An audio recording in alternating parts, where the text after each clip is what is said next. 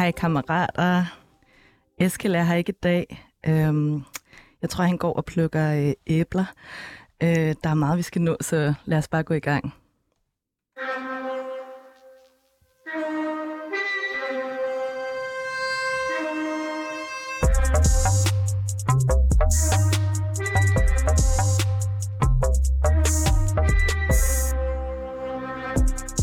Mit navn er Eskil Halberg, og jeg kalder mig selv for kommunist. Jeg længes efter et andet samfund, hvor vi kan være frie i fællesskab. Jeg hedder Laura Na Blankholm, og jeg er lidt skeptisk over at kalde mig selv for kommunist. Men jeg tror på, at forandringer skal skabes nedefra. Vi er begge vokset op i den neoliberale kapitalisme som den eneste virkelighed. Men vi lever også i en tid med krise og voksende global ulighed overalt, hvor vi kigger hen. Derfor må vi lave det hele om, og derfor må vi arbejde for en revolution. Sammen med eksperter, aktivister, kunstnere og kammerater har vi sat os for at genformulere en kommunisme for det enogtyvende århundrede. En kommunisme med klassekamp, klimakamp og kamp mod racisme. Men hvad betyder revolution egentlig? Hvad kan vi tage med fra historien, og hvad skal vi efterlade? I programmet jagter vi det mod og begær, som ulmer overalt. Vi skal finde ud af, hvad der skal rives ned, forløses og bygges op. Vi kommer til at tale om, hvordan et nyt samfund skal se ud, og hvilke strategier vi skal bruge for at nå derhen. Med andre ord skal vi hver tirsdag mødes i et værksted for revolutionen. Vi har kun vores lænker at miste, men en verden at vinde. Velkommen til Revolutionen, en verden at vinde. Dagens program er et opråb, for som SEDAR, Center for Muslimers Rettigheder i Danmark, sagde i et statement for nylig, vi opfordrer Europas borgere til at handle nu, før det er for sent. Demokratisk valgte europæiske regeringer har været medskyldige i mainstreaming af højere ekstremistiske diskussionspunkter og har sat gang i en tilbagevenden til et autoritært og fascistisk Europa. Europas borgere skal organisere sig for at modsætte sig dette. I dag der skal vi tale om det yderste højres voksende fremgang og politiske indflydelse. Og jeg kan også selv øh, mærke og se den dystre horisont. Jeg har sådan en morbid humor med en ven, hvor vi nogle gange siger, i det mindste ser jeg fabulous ud, når de vil putte mig i lejren. Men det er jo slet ikke sjovt. Men hvordan ser det så ud globalt? Altså, vi har prøvet at lave en, øh, en gennemgang af højre radikals fremgang. Øh, så her kommer revolutionens store overblik over fascismens parlamentariske fremgang globalt, og det er en lidt lang smøre, som øh, jeg nu kommer til at gå igennem. Men altså, der er det her problem ved at tale om højre radikale bevægelsers indflydelse globalt, fordi der er en masse forskelle, som der adskiller bevægelsernes historie og også ideologi på forskellige kontinenter og i forskellige lande. Men der er nogle kendetegn, som der karakteriserer de her bevægelser. Og det er den her myte blandt andet om, at der er den almindelige jævne mand mod en korrupt elite. Og så folket i den her øh, politiske fortælling, det er lig med nationen, det er majoritetens kultur, øh, og så er det et had mod minoriteter og marginaliserede grupper, som der truer øh, det her folk øh, og nationen. Der er som, øh, for det meste en ret stærk antifeminisme i de her bevægelser. Øhm, for eksempel Donald Trump, som der kun snævert tabte til Biden der i tyve enogtyve, han personificerer alle de her træk på en gang, når han på den ene side kan sige, at han er imod eliten, og han er for arbejderklassen, men samtidig har den her fortid i øhm, finansbanken Goldman Sachs. Så hvis vi kigger sådan globalt, så er der den højre radikale præsident øh, Jair Bolsonaro i Brasilien. Han er en ret vigtig figur, fordi han er så ekstrem, som han er, og Brasilien det er et ret stort land. Og han er en del af den her højre radikale populistiske bevægelse, som der er i Syd- og Mellemamerika. Han kom til magten i to tusind og atten efter en hel masse radikale øh, eller kontroversielle øh, korruptionssager. Øhm, og det er sådan, at i amerikanerne, der har de deres egen form for højre radikalisme. Øh, der er det ligesom den her koldkrigsretorik, hvor at det er de venstreorienterede kommunisterne, som der er fjenden. Og så har man en glorificering af militæret og politiet. Og der er nogle politiske vinde, som der er vendt i amerikanerne, øhm, fordi at der er nogle venstreorienterede og centrum-venstre-kandidater, der har vundet valgene, men samtidig så er der altså mange øh, højre radikale, mange millionærer, som der udfordrer i flere lande, og der er en generelt stor opbakning til højre radikale. Nu går vi til Europa. Der er billedet lidt mere mudret. Øhm, den højre radikale bevægelse i Europa har normalt været splittet omkring spørgsmålet om antisemitisme og også den fascistiske og nazistiske historie. Men det har vi så set i de seneste par år, at det har været mindre vigtigt. Øhm, I Italien, der har vi Giorgia Meloni, som der er politisk leder af det nyfascistiske parti, De Italienske Brødre. Hun er blevet premierminister med enogtyve procent af stemmerne i Italien. I Sverige, der fik det højre radikale parti Sveriges Demokraterne med neonazistiske rødder enogtyve procent af stemmerne. I Frankrig fik højre radikal Marine Le Pen, der er leder af Nationalforsamling, sytten procent af stemmerne, men hun gik for tredje gang i træk videre til anden runde af præsidentvalget, hvor hun fik enogfyrre procent af stemmerne. Frihedspartiet i Holland, Alternativ for Deutschland, Tyskland, Vox i Spanien fik alle mellem fem og ti procent opbakning ved seneste valg. I Østeuropa fik Viktor Orbáns parti fireoghalvtreds procent af stemmerne. I Polen sidder Lov og Orden, også stærkt på magten med fireogfyrre procent af stemmerne. I Estland har vi Konservativt Folkeparti, der ved sidste valg i to tusind nitten fik atten procent af stemmerne. I flere østeuropæiske lande, der er der de her partier, som der kombinerer en stærk nationalisme med en stærk anti-venstreorienteret eller antikommunistisk diskurs. Putin har også brugt nogle af de her politiske symboler og retorik i de seneste par år, og han har støttet højre nationale bevægelser i Europa for at få øh, indflydelse og en form for goodwill. I Ukraine der er det mest tydelige ultranationalistiske parti Svoboda med nynazistiske rødder. Øh, de sad regeringen efter Majdan-oprøret i to tusind fjorten, men de fik kun to procent ved valget i to tusind nitten. I Serbien er det ultranationalistiske parti, øh, Etholderne, jeg ved ikke, hvordan man siger det, der har fire procent af stemmerne. Og så er der den tyrkiske præsident Recep Tayyip Erdogan, som der på samme måde som Putin har brugt de her højre radikale symboler og politik til at mobilisere. Og han støtter sig op af den nationale bevægelsesparti, som der fik fjorten procent af stemmerne og er kendt for sin forbindelse til nynazistisk og par- den nynazistiske og par- paramilitærgruppe De Grå Ulve. Ulve. Kluder lidt i det. Nå, nu går vi til Sydøst- og Østasien. I Indien, der har Narendra Modi været ved valget, været ved magten siden to tusind fjorten, og hans hindu-nationalistiske parti, B J P, er kendt for at have en direkte forbindelse til paramilitære, som der også har begået utallige overgreb og massakre mod det muslimske mindretal i Indien. Og i Indonesien, der har den tidligere general og eksmand til den tidligere diktators datter også forsøgt sig med en religiøs højre radikalisme. Og han er forsvarsminister lige nu, men stiller op til præsidentvalget i tyve fireogtyve. I Sydkorea der har vi også en konservativ præsident, øh, Jun Sook Gjold, som der ligeledes har brugt højre populistiske og konservative paroler i sin valgkamp. Og så er der det afrikanske kontinent og Centralasien. Der er det lidt sværere at tale om, hvad er højre populistiske og højre radikale bevægelser, fordi at der er nogle anderledes politiske kulturer. Men man kan i hvert fald sige, at højre radikalismen står meget stærkt i Israel, hvor den også har sin egen form for etnonationalisme, som der har overtaget den politiske midte. Og så er der en lang række både religiøse og sekulære partier, som der er pro-sionistiske. Nu er vi nået til Danmark. I Danmark der har den radikale højrefløj splittet sig i tre partier. Nye Borgerlige, Dansk Folkeparti og Danmarksdemokraterne. Og tidligere medlemmer fra D F, de er altså gået ind i Danmarksdemokraterne og trækker altså det politiske spektrum endnu mere til højre. Men tilsammen der står de tre partier til at få omkring sytten procent af stemmerne ved valget den første november. Alt i alt, der er højre radikale i store dele af verdens parlamenter. Det er det, der er pointen med den her lange gennemgang. Og de har altså adgang til både militær, politi og penge.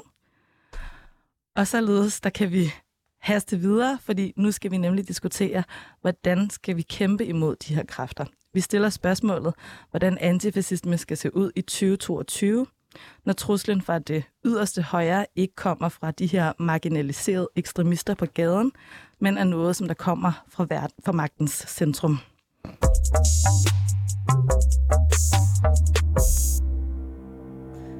Og med den introduktion, der vil jeg sige velkommen til dagens to gæster. Det er to meget kvalificerede personer til at tage den her samtale omkring antifascistisk strategi i tyve toogtyve.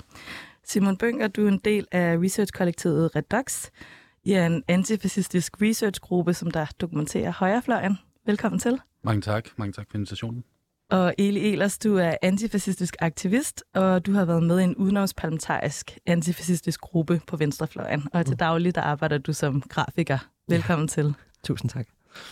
Og så spørger vi jo altid her i programmet, er, er I kommunister? Åh, oh, det, det er jo altid spørgsmålet. Øhm, altså, jeg vil sige, jeg betegner mig selv som socialist. Øhm, Og vi i research-kollektivet Redox, vi, vi er en del af venstrefløjen, og vi er socialister. Ja. Hvordan folk så øh, lægger sig inden for den socialistiske øh, retning, det, må, det, det er forskelligt fra individ til individ. Men som kollektiv, så er vi enige om, at vi er socialister. Ja. Hvad med dig, Hvad med dig Eli? For mig tror jeg, der har været en mindre identitetskrise, jeg har haft i snart ti år. Men øh, jeg er nok mere anarkist, end jeg er kommunist. Men i hvert fald venstreorienteret, uanset hvad, ikke? Ja. Helt sikkert. Så er der det her med, at øh, vi alle antifascister, det er et slogan, som der er et kampråb, som jeg er vokset op med, og som der betyder meget for mig.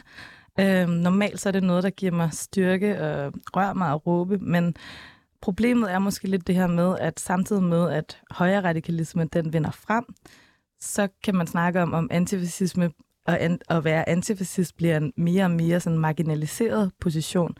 Der er måske færre, der er antifascister. Derfor skal vi tale om i dag, hvordan, hvordan kan vi gentænke det problem, altså hvordan kan vi gentænke antifascismen i det politiske landskab, som vi befinder os i nu.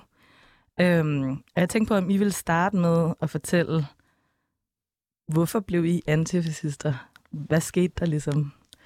Jo, øh, jeg vil gerne starte ud. Øh, ja.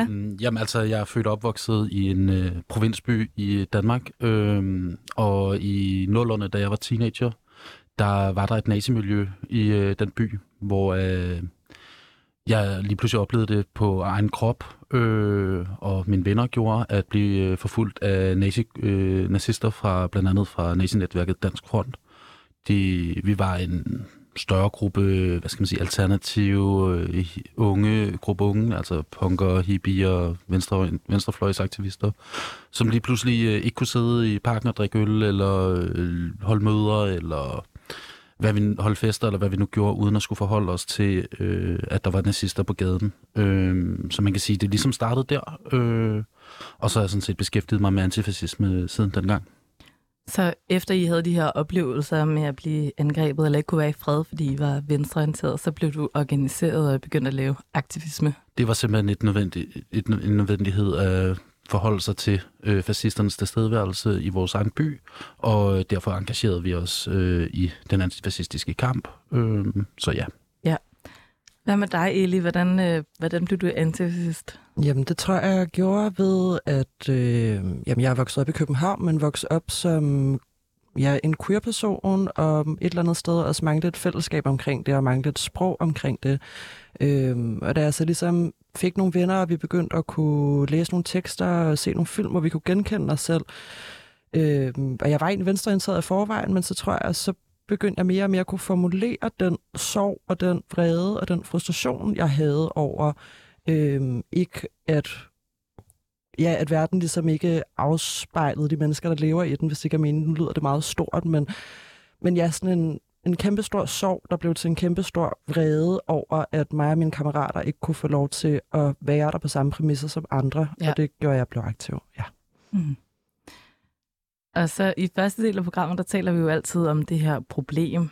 Øhm, og nu har jeg jo lavet den her lange gennemgang om øh, tilstanden globalt, men øh, i programmet, der skal vi egentlig mest bare snakke om Danmark. Og der tænker jeg, at vi kunne starte med at tale om den bog, som Øh, Redox har lavet, som der er fra tyve enogtyve, som der hedder Se til højre, øh, fascisme og fremmedhed i fire årtier. Øhm, og i den bog, der skriver I, at der er en parallel, øh, der er en, en introduktion, hvor I skriver, at der er en parallel imellem angreb på jødiske hjem og butikker, som der var i nitten otteogtredive, og så da N M R, altså den nordiske modstandsbevægelse, de udsatte danske jøders hjem og foreninger og gravplads for hærværk øhm, mange år senere. Kan du ikke, kan du ikke prøve at sådan fortælle, Simon, hvad kan, man, hvad kan man tage med fra jeres bog? Altså, hvad er det for nogle store træk, som, som I ridser op?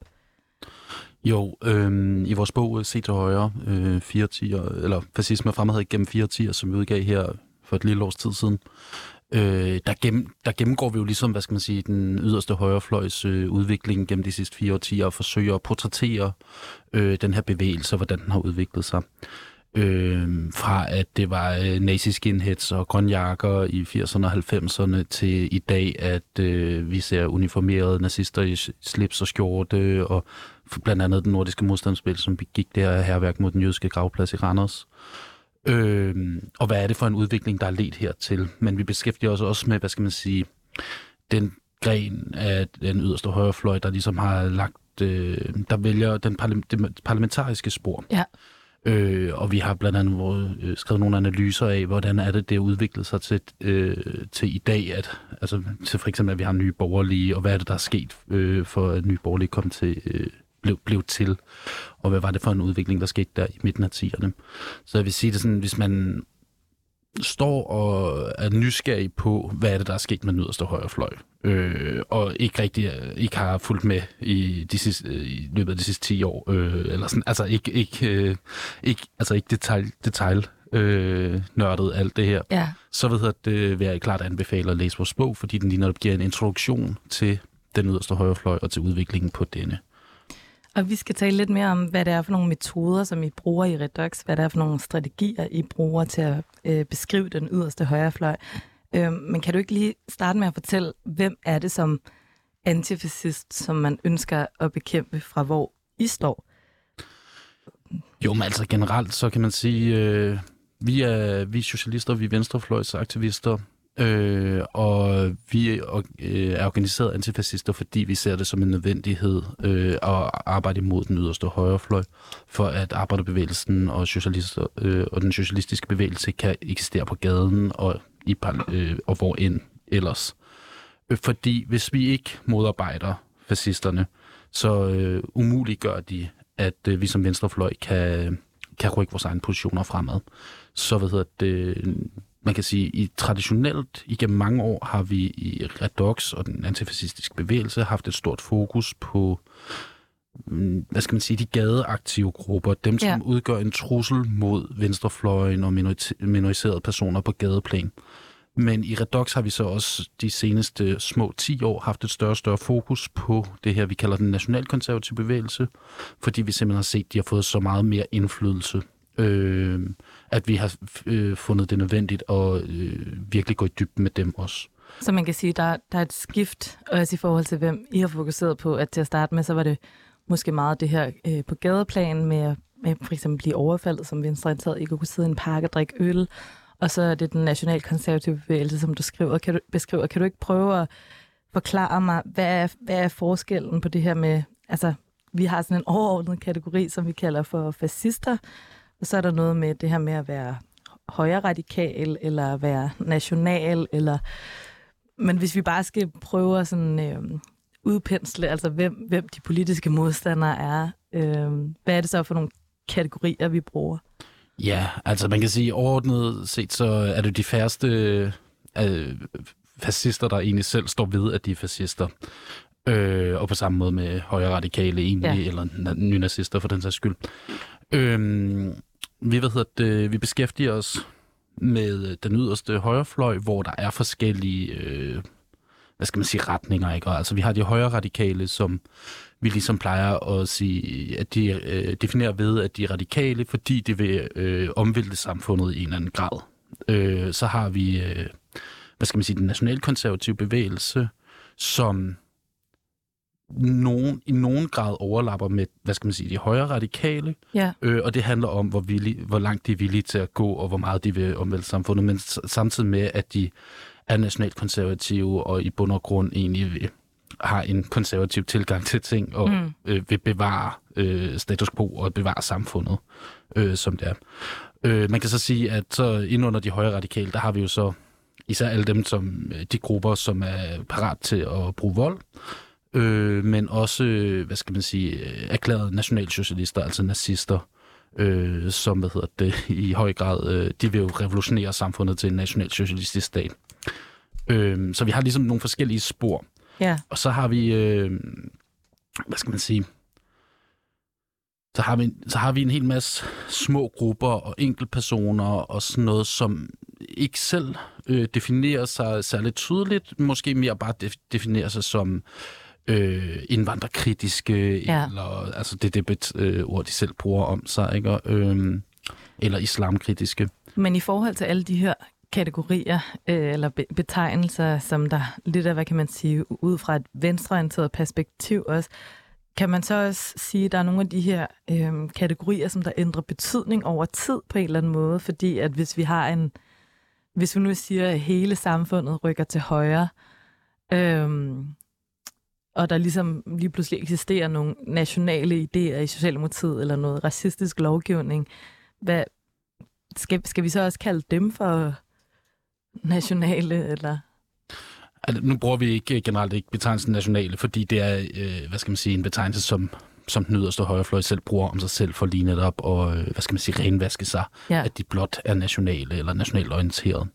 Øh, men det er da helt tydeligt, at de, hvad hedder det, de holdninger, som blev tillagt, hvad skal man sige, højreradikale for ti femten år siden, blandt, blandt andet da vi så Dansk Front øh, i midten af nullerne, Øh, de, hvad hedder det, de eksisterer den dag i dag øh, i et meget, meget bredt spektrum i øh, parlamentet, i Folketinget, også i Socialdemokratiet. Men, men når de så ikke traditionelt er nationalkonservative, hvordan kan man så, hvad kan man så kalde dem? Jamen altså, jeg vil da helt klart sige, at der er nogle dele af Socialdemokratiet, som er orienteret omkring en øh, nationalistisk øh, og racistisk politik. Ja. Øh, jeg vil ikke gå så langt over at kalde dem højre radikale bestemt, nej, nej, nej. Øh, men der er der nogle dele og nogle enkelte øh, ja. meget... fremadtrædende, som i hvert fald fører en politik eller siger nogle ting, som øh, vil ikke falde ind under den øh, kategori. Nu vil jeg spørge dig, Eli, øhm, fordi du, du har jo været øh, aktivistisk organiseret øh, flere år i forhold til det her spørgsmål, og nu, nu er Simon ligesom kommet med nogle af de her øh, øh, eksempler på, hvem der man fokuserer på øh, i det arbejde, Redox laver. Hvem, hvem var det, I fokuserede på, da du lavede den her aktivisme? Jamen nu er det jo noget tid siden, at jeg har været sådan rigtig aktiv, øh, men der var det meget dem, man ligesom, jamen det var meget dem, der var aktive på gadeplan, altså det vil sige, at det har været Stram Kurs, der senere blev For Frihed. Øh, senere blev det også øh, Generation Identitær, hvor vi ligesom fokuserede på dem, fordi de begyndte at lave nogle forskellige aktioner og blev rigtig gode til at væve folk og rigtig gode til at bruge de sociale medier. Øh, men i høj grad har det rigtig meget været fokus på Rasmus Paludan og hans slang og Øhm, ja, de forskellige projekter, de har haft gang i, og rigtig meget arrangere moddemonstrationer og være synlige, altså lave synlig modstand imod dem, altså de højre radikale, der har været synlige, ikke? Jo. Hvis det giver mening. Så sådan en, en fysisk tilstedeværelse øh, på gadeplan på en eller anden måde? Ja, det var rigtig meget det, vi fokuserede på i forhold til, ja, de højre radikaler. Helt sikkert. Og vi skal tale lidt mere om det her problem. Altså, der er jo en ret irriterende dynamik, når det kommer til at beskæftige sig med Øh, højrefløjen og højre radikale, synes jeg. Og det er, når man kritiserer deres projekt, så øh, ender man faktisk bare med at bidrage til deres projekt nogle gange, fordi at de kan sige, at deres ytringsfrihed bliver begrænset, og det er i virkeligheden at dem, som der er et offer, og at deres politiske projekt på en eller anden måde er sådan, øh, ja, det er dem, der er undertrykt på en eller anden måde. Og det er så irriterende, øh, fordi at det, det er også en af antifascismens, hvad kan man sige, udfordringer, som jeg ser det.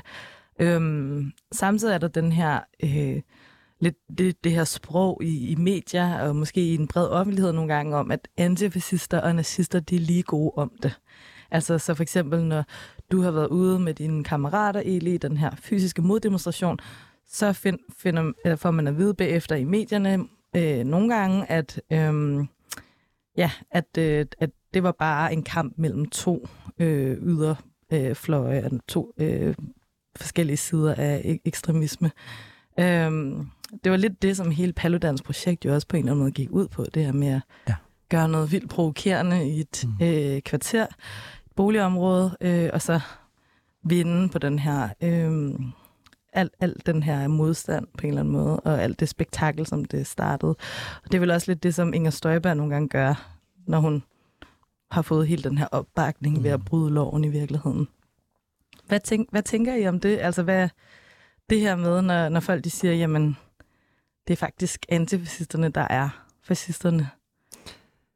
Mm, altså, ja, den, den, er, den er jo lidt svær, ikke også? Men altså, det jeg altid ligesom prøver at falde tilbage på, og jeg, jeg, er blevet, jeg har oplevet, at folk har stået og råbt af mig, det er dig, der er fascisten, ikke? Og bliver meget vred og meget indigneret. Øhm, men det jeg ligesom tænker er, at det der er med øh, antifascisme er, at man kan ligesom sige, når dit liv dit levevilkår, ikke bare din politiske overbevisning, men dit levevilkår er truet af fascistiske ideologier, eller nazisme, eller højre radikalisme. Det kan fx være på grund af dit køn, eller din seksualitet, øh, alle mulige forskellige ting, der ligesom spiller ind i ting, du ikke lige kan ændre. Det kan også være, at du er raskgjort, ikke? Men der kan dit liv jo blive truet på, at der er nogen, der har en idé om, hvordan de gerne vil have det er. Øh, hvor der vil jeg sige, det er der, og jeg synes, den store forskel er, fordi jeg mener, at de fleste venstreorienterede og de mest radikale idéer er, at de måske gerne vil have, at menneskerettighederne bliver overholdt, ikke? Ja, jo. Øhm, I bund og grund, og det er også noget, det, det handler om. Og der vil jeg sige, der, der synes jeg sgu ikke, man kan sammenligne de to. Og det tror jeg egentlig altid er det, jeg har prøvet at bringe op, hvis jeg skulle have den diskussion med nogen, der er at sige, prøv at høre, men der er ikke, der er ikke nogens øh, identitet, der bliver truet af antifascismen. Måske en ideologi eller en tanke, ikke? Selvom de er rigtig gode til at bruge en masse argumenter om, øh, at de er, eller for eksempel, nu nævnte du Generation Identitær, som mm. er også rigtig gode til det her med at komme med de her, den her verdensforståelse, eller alle de her argumenter om, at, at det er dem, som der er, hvad kan man sige, truet i gang med at blive skiftet ud, og det, dan, det danske, de hvide danske, øh, den hvide danske befolkning er i gang med at blive ja, skiftet ud med en anden. Øhm, men kan du ikke prøve at fortælle, hvilke... hvilke oplevelser du har haft som aktivist med det her problem, med at man, man havner lidt i den her fælde, hvor man hverken kan gøre det ene eller det andet, fordi når man siger imod eller øh, siger fra, så, så ender man med at og sådan, give det opmærksomhed på den måde, som de bruger i det her spil. Mm, jamen det er sindssygt svært, og det er sådan en diskussion, jeg har haft rigtig mange gange, som jeg ikke har svaret på, men hele den her evige diskussion omkring, kan man Kan man tie nogen ihjel? Hvad sker der, hvis vi går ud og gør modstand? Hvordan skal vi gøre det? Altså skal man lave sådan en, hvor man så siger, jamen, så drikker vi alle sammen kaffe og snakker om det, eller skal vi gå ud og holde moddemonstrationen? Øhm, hvilke metoder kan vi ligesom tage i brug? Øhm, og jeg tror, et af de problemer, jeg også ofte har haft, er, at øh, højrefløjen har været rigtig gode til at bruge sociale medier, de har været rigtig gode til at bruge YouTube, hvor at, der har jeg for eksempel en anekdote, hvor at jeg har stået og ageret tryghedshold til Slotborg inde øh, på Slotspladsen. Der var hvor... en demonstration, som der handler om sådan noget med kropslig autonomi, hvor folk de... Ja, lige præcis. Ja. Og der er ofte mange, og det er om sommeren, og der er ofte mange, der klæder sig sexet på, har det mega lækkert, og så er der så en ung fyr, der begynder at stå og vil øh, interviewe folk, som jeg kender, fordi at øh, han har stået ligesom og holdt demonstrationer mod mit øh, gamle kollektiv, som jeg plejer at bruge i. Øh, så vi går ligesom over og gør folk opmærksomme på, bare sådan, hey, han har gang i en meget højreorienteret agenda, I skal bare lige vide, det er altså ikke fordi, at I, vi nægter, at I må snakke med ham, men bare lige gør jeg opmærksom på det.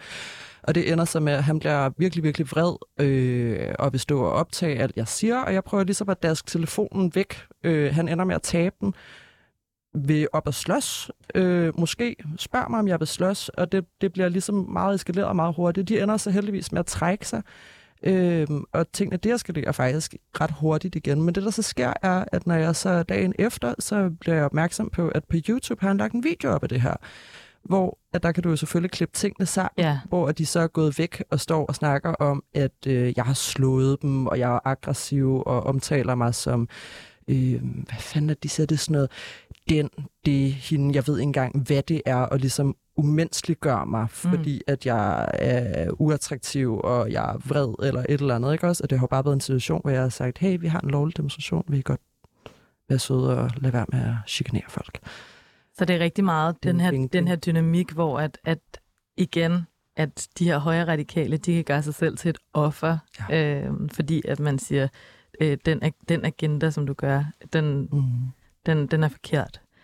Øhm, der er også den her mediediskurs, altså meget i Danmark, altså nu hvor vi taler ytringsfrihed, øh, og det, det problem, at man ligesom kan bruge ytringsfrihed til at, til at gøre hvad som helst, øh, i forhold til sådan at ja, tale øh, nedsættende racistisk om, om minoriteter. Øh, og der er også den her, det er jo lidt den samme som det her med, at det er, femi- det er feminister på en eller anden måde, som der er, som der er problemet, ikke? Mm. Eller sådan, det er det, ligesom de der bogister på en eller anden måde. Øhm, hvad, hvad, hvad gør det ligesom for en, altså at, at navigere det her klima på en eller anden måde, hvor at, at det er så stærk en sådan øh, en, en diskurs, et sprog, der er? Jeg synes, det er sindssygt svært, men jeg tror også, altså da jeg ligesom har lavet allermest aktivisme, der har jeg også været yngre og været, det er jo noget af det, der er svært ved at blive mere voksen, der er, at man bliver mere mere, mere nuanceret i sin tankegang, hvor jeg tror, jeg da jeg lavede rigtig meget aktivisme, der, der var det ikke lige så slemt med mediedækningen af det. Altså, der var selvfølgelig lidt, øh, men det var meget B T, der lige kunne lave en clickbait-overskrift, hvis man havde sagt noget vildt for talerstolen første maj, og så var det ligesom glemt i alt muligt andet. Øh, og jeg tror jeg slet ikke, jeg fokuserede på det dengang. Altså, der var det meget sådan, okay, ej, der er nogle meget seje billeder, der er blevet taget, det ser da meget vildt ud. Eller der var ikke den der overvejelse omkring, hvor strategisk er det. I hvert fald ikke fra min side var der ikke så mange overvejelser omkring, hvordan man strategisk kunne arbejde med det. Øh, men det er helt klart svært, og man skal være meget velovervejet omkring, hvad, hvad vil man gerne have ud af det, man gør, ja, og hvad ja. for nogle udfald kan der være. Mm. Ja. Jamen lad os prøve at snakke lidt videre om øh, det næste problem, som jeg synes, der er. Nu har vi snakket om det her med, øh, hvordan ytringsfrihed bliver brugt.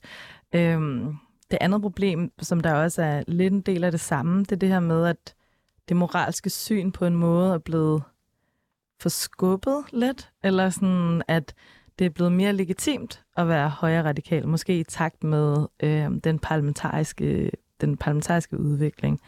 Øhm, og det har også en, en, en betydning for, hvad jeg tænker, antifascisme skal være. Øhm, og der vil jeg gerne spørge dig, Simon, øhm, den metode, som Redox bruger, vi skal snakke mere om, hvordan I arbejder, men kan du fortælle lidt om, hvad er det for en tradition på venstrefløjen? Er der nogle eksempler på andre, der gør lignende? Jo, men altså man kan sige, at... Øh... Som antifascister, der har vi jo altid haft brug for at vide, hvem er det, øh, hvad er den fascistiske bevægelse, hvor store er de, hvad er det, der er de vigtige organisationer og de vigtige nøglepersoner i den. Så derfor har det, hvad skal man sige, researcharbejdet altid været en central del af det antifascistiske arbejde, og det uanset om man ser i Danmark, Skandinavien eller internationalt. Vi øh, bygger videre på en øh, lang antifascistisk international tradition, som øh, i Danmark øh, især startede med Demos' øh, arbejde tilbage i slut firserne, da, hvad skal man sige, den nynazistiske bevægelse begynder at vokse frem igen i Danmark. Øh, så begynder øh, øh, foreningen Demos øh, at lave dokumentationsarbejde øh, med dem og finde ud af, hvem er de, hvad... hvad er det for nogle organisationer, og så videre. Og de laver et kanont arbejde op gennem øh, firserne, halvfemserne og nullerne. Øhm, hvordan, og, hvordan arbejder Demos på det tidspunkt? Hvad er det, de gør? Jamen altså, det er jo, øh, hvad skal man sige, old school research-arbejde. Det er øh, kamera med telelinser og gennemlæsning af øh, nazisternes øh, medlemsblade og overværning af demonstrationer og, og, og sådan noget. Øh, meget de samme research-værktøjer, som vi bruger i dag. Øh, man kan så sige, øh, siden øh, halvfemserne og så videre, der er ligesom sket en meget, meget stor udvikling med noget, der hedder internettet. Ja. Øh, og det her, må man sige, har det her væsentligt, øh, det, har, det har virkelig gjort øh, researcharbejdet noget lettere, men også meget mere omfangsrigt. Øh, Inden så, vi taler videre om det, ja. hvordan, hvordan I arbejder, kan du så ikke fortælle lidt om... Hvad med andre steder? Altså nu siger du, det er en meget central del af den antifascistiske bevægelse, men har, har I kammerater af andre lande, som der også gør de her ting? Vi har kammerater i en lang række lande og samarbejdspartnere i en lang række lande. Øh, blandt andet i Sverige, der har vi vores øh, researchgruppen GARM, øh, som vi samarbejder med, og i Tyskland er der en lang, lang række antifascistiske researchgrupper. Og man kan ligesom også se, at når der så sker, hvad skal man sige, store ting på den yderste højrefløj i den nazistiske bevægelse, som for eksempel her i tierne, da det blev afsløret den her øh, tyske nazi-terrorgruppe, nationalsocialistiske undergrund, øh, havde været gået under jorden i mange, mange år og stod bag en lang række drab på øh, immigranter. Øh, så var det øh, de antifascistiske researchgrupper, som havde billeddokumentationen for, hvem var det, de her øh, nazister var, hvem er det, de har omgået med, hvad er det for nogle organisationer, de har været en del af, og alt sådan noget. Øh, og det var ikke noget, som de øh, hvad skal man sige, traditionelle mainstream-medier har, men noget, som, som det researchgrupperne, der ligner der par. Øh, og det er jo bare for at hive et enkelt eksempel frem, men det er en international øh, og ældgammel tradition med at lave det her researcharbejde, fordi vi som, vi som socialister og antifascister er nødt til at vide, hvem er det, øh, den yderste højrefløj er. Du har været lidt inde på det i forbindelse med det her med Demos, at det er noget med at sidde og læse, altså kigge i, dengang kigge i medlemskartoteker, det ved jeg ikke, om det findes på samme måde mere, og øh, medlemsbladet overværer deres, altså fascisternes arrangementer, demonstrationer og sådan noget, men kan du fortælle lidt om, hvordan I arbejder ellers? Jamen i dag, der, øh, der foregår meget af... Jeg arbejdede jo bag en computer og online, ikke? Øh, og med sociale mediers udbredelse, så er det jo øh, ja, en, øh, en uanet mængde af data, øh, der er om øh, folk og organisationer. Altså fordi man kan sidde og følge med i, hvad de skriver øh, inde på deres egne profiler eller inde på deres medlem. Ja, og øh, Facebook-grupper og alt sådan noget, så hvad hedder det, altså der Der er data, der kører konstant, og information, information, information. Så kan mm. man sige, at vi, vi gør også meget det med, at vi dækker retssager, når fascister er tiltalt i, i, i retssager og skal for retten, at vi overværer dem eller bestiller, søger aktindsigt i retsdokumenter og, og så videre. Samtidig med, at vi jo også gør det her klassiske med at tage ud og øh, overvære møder og demonstrationer og fotografere øh, det her og så videre.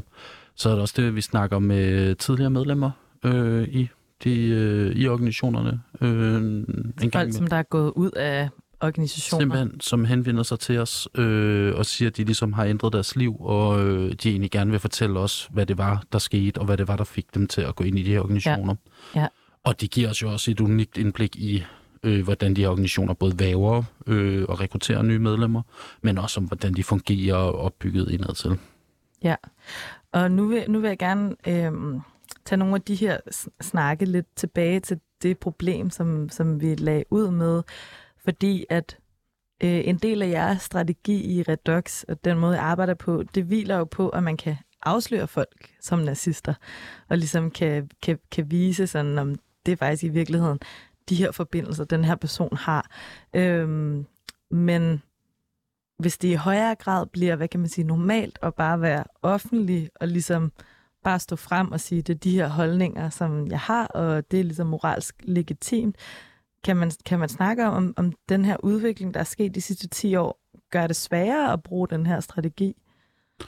Ja, helt klart. Øh, det gør det i hvert fald. Men jeg vil også sige, at det er måske meget øh, forsimplet at, at sige, at vores strategi bare går ud på at afsløre, at folk øh, udelukkende er nazister.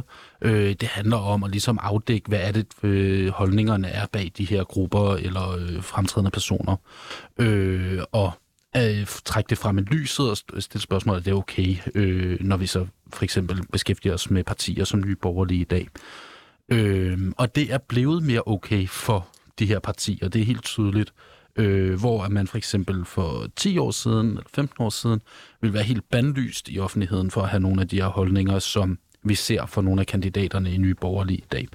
Øh, så vi har set et skred markant mod højre.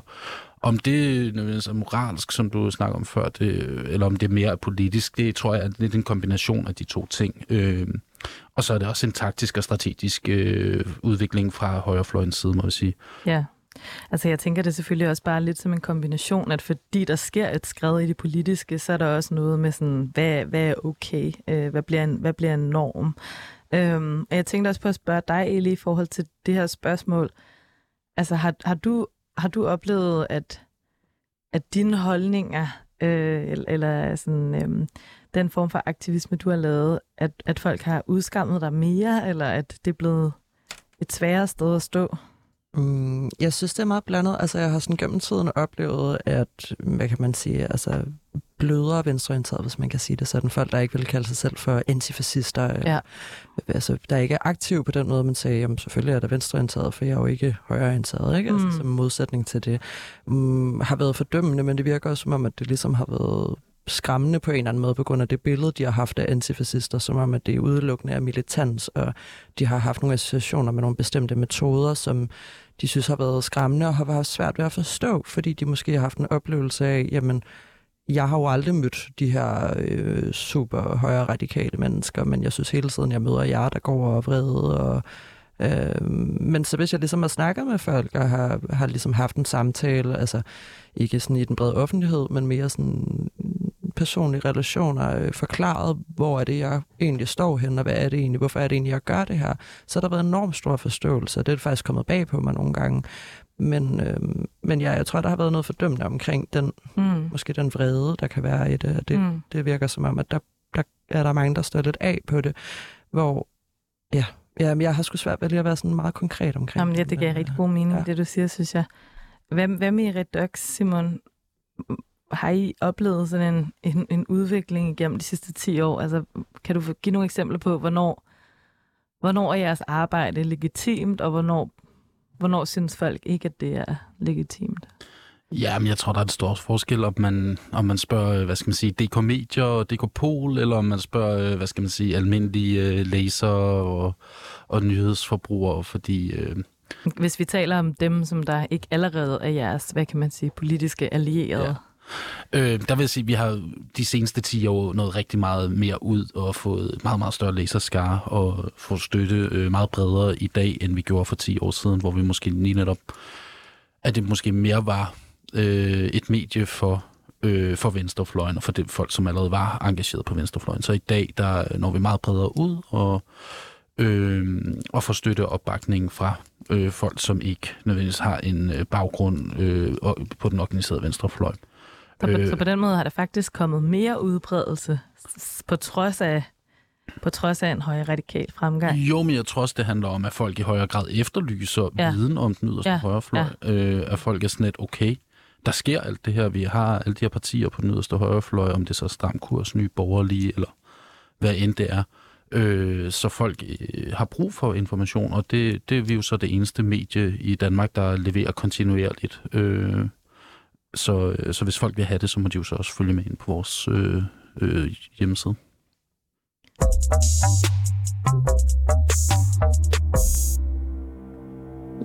Jamen, lad os vende lidt tilbage til det her med øh, den antifascistiske kamp, og hvor, hvor det foregår henne. Øh, nu snakkede vi om det her med den fysiske beskyttelse på gadeplan, så for eksempel venstrefløjsaktivister eller racegjorte minoriteter ligesom kan færdes og lave politik uden at blive overfaldet. Øhm, det er jo i hvert fald meget sådan en, hvad kan man sige, sådan en baggrund, jeg er vokset op med, at man ligesom snakkede om, det fokus havde man især i, i nullerne, fordi i Aarhus, der kunne man for eksempel ikke lave sådan en form for aktivisme uden at få, øh, uden at få tæsk. Men hvordan, hvordan ser den trussel ud i dag, Simon? Ja, men altså, man kan lige, som du lige nok snakker ind i, så i Aarhus i nullerne var, var rigtig hårdt ramt af den her, yderst, øh, den her nazivold fra den her nazistiske huligangruppe, der hed White Pride.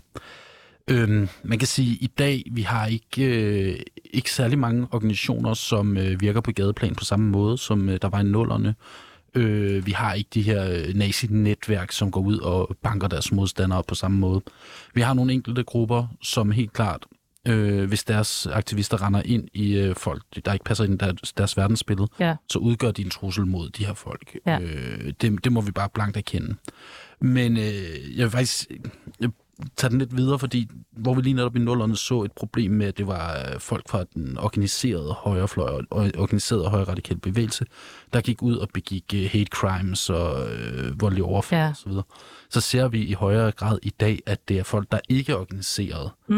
Men som, altså, det er jo ikke fordi, at der har været en, øh, et fald i antallet af de her overfald. Altså, for pokker var det, der ja. var den her meget, meget omtalte episode ved Harald Nyborg øh, for, for noget tid siden. Men, eller, øh, der var en periode på øh, to måneder, hvor der bare var tre-fire øh, af de her overfald, som kom i medierne. Og der er jo et stor, utroligt stort mørketal omkring det her. Ja, så på den måde er der en eller anden form for sådan... voldsparathed eller den her hate crime. Altså, der er forskel på selvfølgelig at sådan gå målrettet efter venstreorienteret og, t- og tæske dem sådan systematisk for at undgå, at de laver politik. Men den her hate crime-ting på gaden med tilråb øh, eller, sådan, øh, eller overfald, det, det er på en måde sådan noget, der eksisterer. Ja, ikke bare hos organiserede fascister, men, men mere sådan øh, hos andre. Ja, yeah. Og jeg vil sige, at der har været en stigning i lige netop den her øh, slags overfald, eller i hvert fald, at de er gået fra at være fra den organiserede højrefløj til at være personer, der ikke er organiseret, og som vi ikke tidligere har set i øh, højreradikale sammenhæng. Mm. Men den her, den her ting med nullerne, i hvert fald med de her øh, organiserede øh, nazister, White Pride, hooligans, øh, og den her idé om kampen om gaden, det er også noget, som jeg synes, der hænger lidt sammen med den her stereotyp, som der måske er om antifascister, som du var lidt inde på før, Eli, mm. øhm, med den her, ja, den sortklædt autonom person fra den hvide venstrefløj, som der godt kan lide at lave ballade. Men er det det, er det det, som du tænker, er det det, der er antifascisme? Altså jeg tænker, det er overhovedet ikke den eneste form for antifascisme, men jeg vil heller ikke gøre det illegitimt som en strategi og en metode, man kan bruge, men jeg synes virkelig, man skal gøre op med sig selv, øh, hvornår det giver mening. Fordi nogle gange giver det sindssygt god mening, og nogle gange er det nok også det bedste at gøre, og nogle gange er det det eneste at gøre, men vi har rigtig mange værktøjer, og har en kæmpe stor værktøjskasse, som jeg tænker er rigtig vigtigt at tage i brug, og en gang imellem også lige sådan der...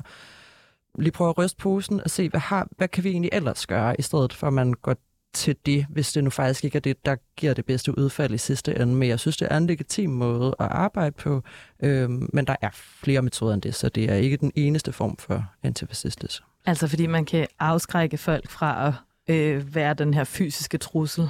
Ja, både man kan... Ja, ja. Jo, det tænker jeg. Ja, man kan, ja, man kan afskrække folk, og det giver jo også, altså sådan, der har jo også en... signalværdi et eller andet sted, som jeg tænker egentlig også er noget værd, så kan det godt være, at der er en mediedækning, der ikke altid er lige heldig, men hvis formålet også er at vise, at der er faktisk en stor mængde mennesker, der er virkelig, virkelig, virkelig utilfredse med det her, så det er også noget i sig selv, altså at, at kunne gøre det, øhm, men også, ja, at kunne afskrække folk på en eller anden måde, øh, ja. Men Simon, vil man så, altså, vil man så på den måde kunne sige, på en, at vi har vundet vundet gaden, men på en eller anden måde tabt i parlamentet? Eller kan man, kan man forstå det sådan? Oh, truslen ja. har rykket sig fra ja, en sted til det andet. Jeg vil nok mere sige, at truslen har rykket sig. Øh, at, øh, samtidig med, at jeg tror også, det handler om, at den yderste højrefløj har øh, mærket de her vinde, som der var, øh, der støttede op omkring, især Dansk Folkeparti i nullerne og op gennem tierne og så videre.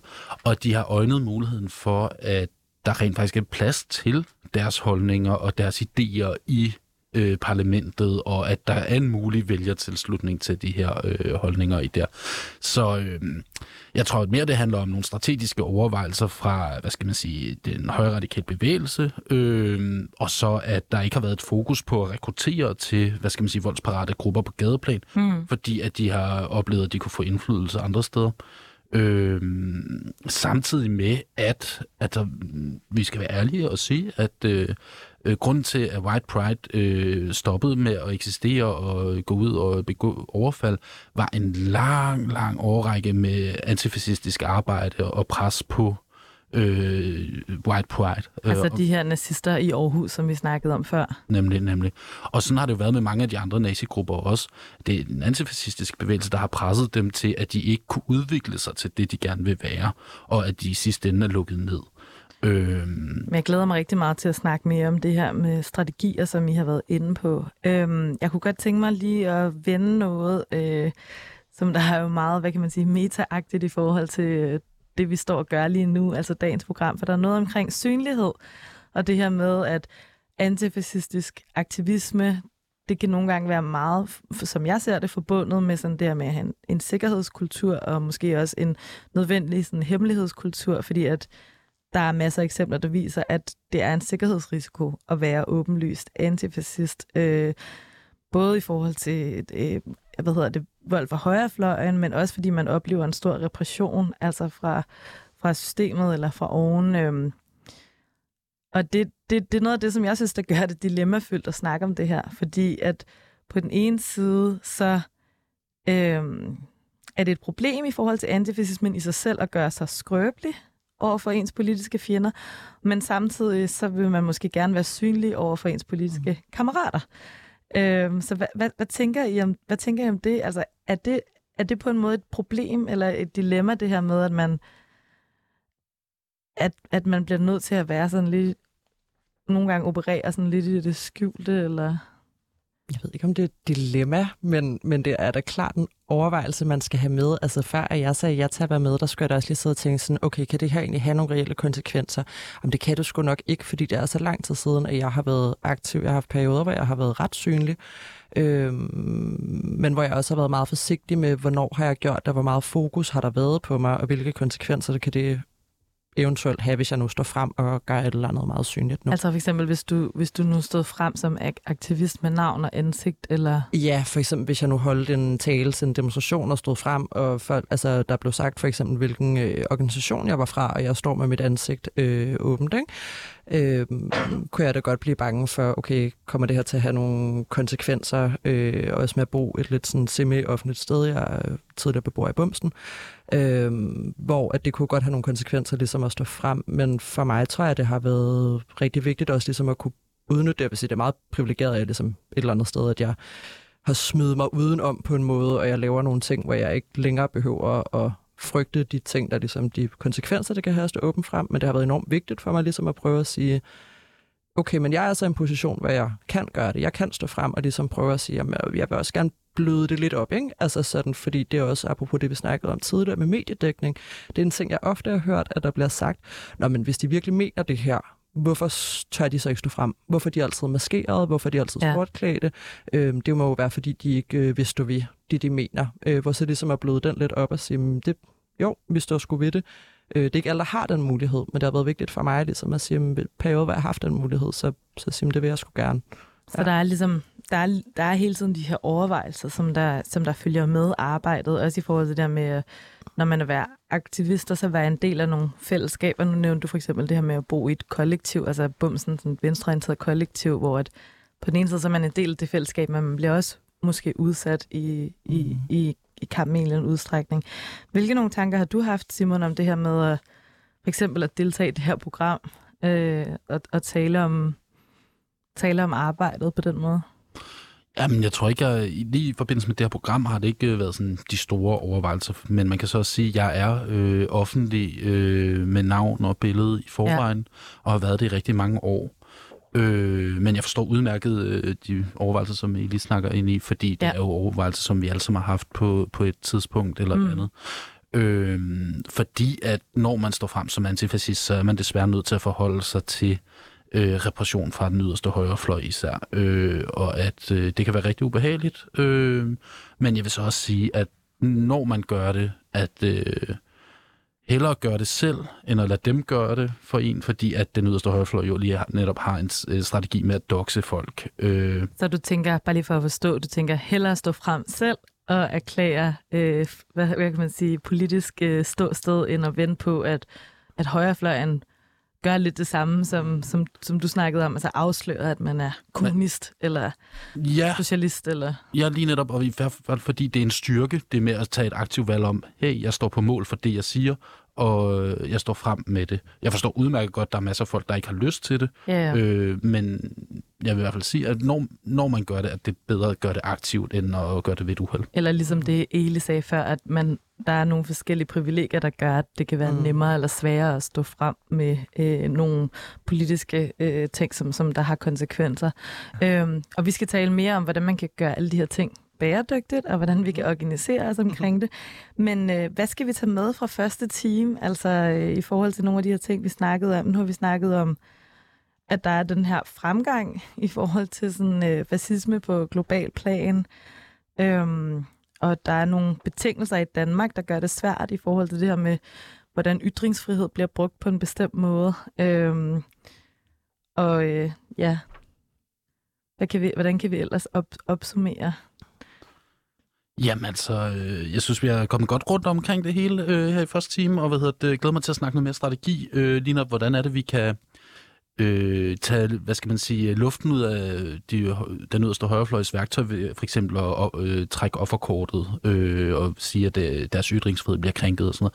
Er der en mulighed rundt om det og sådan noget? Fordi det er en fuldstændig gennemtænkt strategi fra deres side, og det synes jeg, vi som antifascistisk bevægelse skal forholde os til strategisk. Så var der også det her, den her pointe med, at øhm at der er noget med de her med kampplads, altså der er noget med det, hvor kampen har rykket sig hen, både i forhold til, hvem det er, men også i forhold til, hvor det er, øh, at der har været noget arbejde i mange år, som der har fungeret på gadeplan. Øh, altså nu, har, nu er der nogle af de her fascister, der har øjnet muligheden for, øh, at de faktisk kan udbrede deres holdninger i parlamentet i stedet for. Mm-hmm. Så Øh, det er i hvert fald nogle af de ting, som vi skal snakke om i næste time. Der skal vi tale meget mere omkring det her med strategier for antifascisme, og vi håber rigtig meget, at I vil lytte med.